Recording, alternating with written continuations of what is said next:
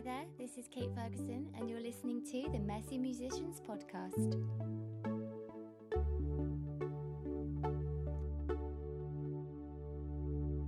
Hi, everyone, and welcome to this week's podcast. Today, I wanted to share some of my favourite books and how I think they might be able to help you on your songwriting or creativity journey. And whilst I was looking back through this collection and figuring out all the reasons why I like the book so much, it really made me want to reread some of them. So it'd be really interesting to see how I've grown since the last time I read them and what new things perhaps um, they bring to the table for me now.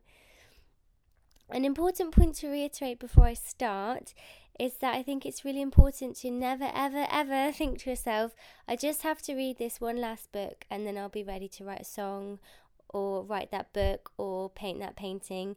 That's just your procrastinator, your inner procrastinator, trying to slyly stop you from starting your project. So you'll want to be quite vigilant about that not in an overly rigid way, but just always make sure that learning about your craft is done alongside actually doing it. That's the most important thing to remember when you're learning about anything.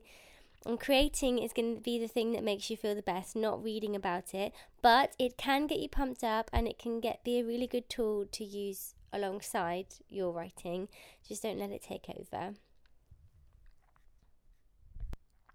So, the first book I wanted to mention is Tunesmith by Jimmy Webb. Jimmy Webb is a hugely successful songwriter. He's won countless Grammy Awards and he's a, a great authority on the whole subject. And I just love this book because it talks about how you can hone your craft and how you can get into the mindset of constantly being on the lookout for song ideas, but he there's also a lot of practical musical tips about how to write a good and catchy melody, how to focus on your lyric writing, and there are lots of different methods that you can test out during your writing stage just to help you figure out what kind of processes you like and what works for you. The author does talk about the benefits of having an instrument to give you a bit of knowledge and to support your songwriting. But if you're primarily a computer musician, I'm sure that you can apply some of the techniques to that. It's really important to find what works for you and not to just go blindly from the advice of any book.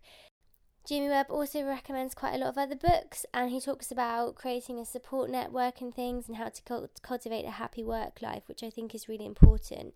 And so, if you're interested in a book that caters specifically to songwriting as a discipline and not just creativity in general, then that's the one for you. It kind of covers most things that you'll want to look at. And the next book is called Songwriters on Songwriting. This book is my absolute favourite for when I'm feeling a little bit lacking in inspiration.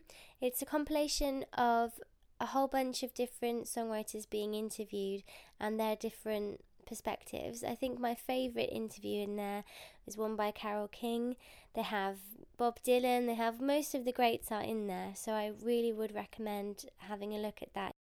It's got some interesting notes on collaboration as well. So if you're ever feeling uninspired, then definitely dip into one of those interviews and pick someone that's really inspirational to you. And the third book I've got to mention is Big Magic by Elizabeth Gilbert. It's kind of a little bit more self helpy than the others, um, but I really love it. It just talks about creativity in general and the joys of it and it's quite easy to apply some of the ideas. Um, the author's got some quite interesting views on how to approach ideas and how to think about them in a different and more refreshing way, uh, and how to let them in, so to speak. I think one thing that some readers might not like is a few of Gilbert's sayings and the way she talks about how ideas have their own volition and their own will. They're almost like little people and they travel to you and you're supposed to kind of receive them. But I don't think you have to take that literally. It's just a new way of thinking about how ideas are formed, and it's less likely to make you think about yourself as, as a generator that's got to punch a clock and come up with new ideas. I think the main point that she's she's trying to make is that creative ideas are are constant. There's you know there's a constant stream of ideas out there, and you don't necessarily have to force it. You just have to keep yourself in a relaxed state of mind and then they'll come to you. There are some references to Tom Waits, who's a musician. So if you are a musician and you're thinking, is there anything in this book for me? Tom Waits talks a lot about his musical ideas and how they flow, how they sometimes don't flow, and how some songs are easier to write than others, and how some songs don't even really seem that they like they want to be written. And there's some really great tips about staying open to inspiration. And the final note I wanted to make is about fiction and poetry of all kinds.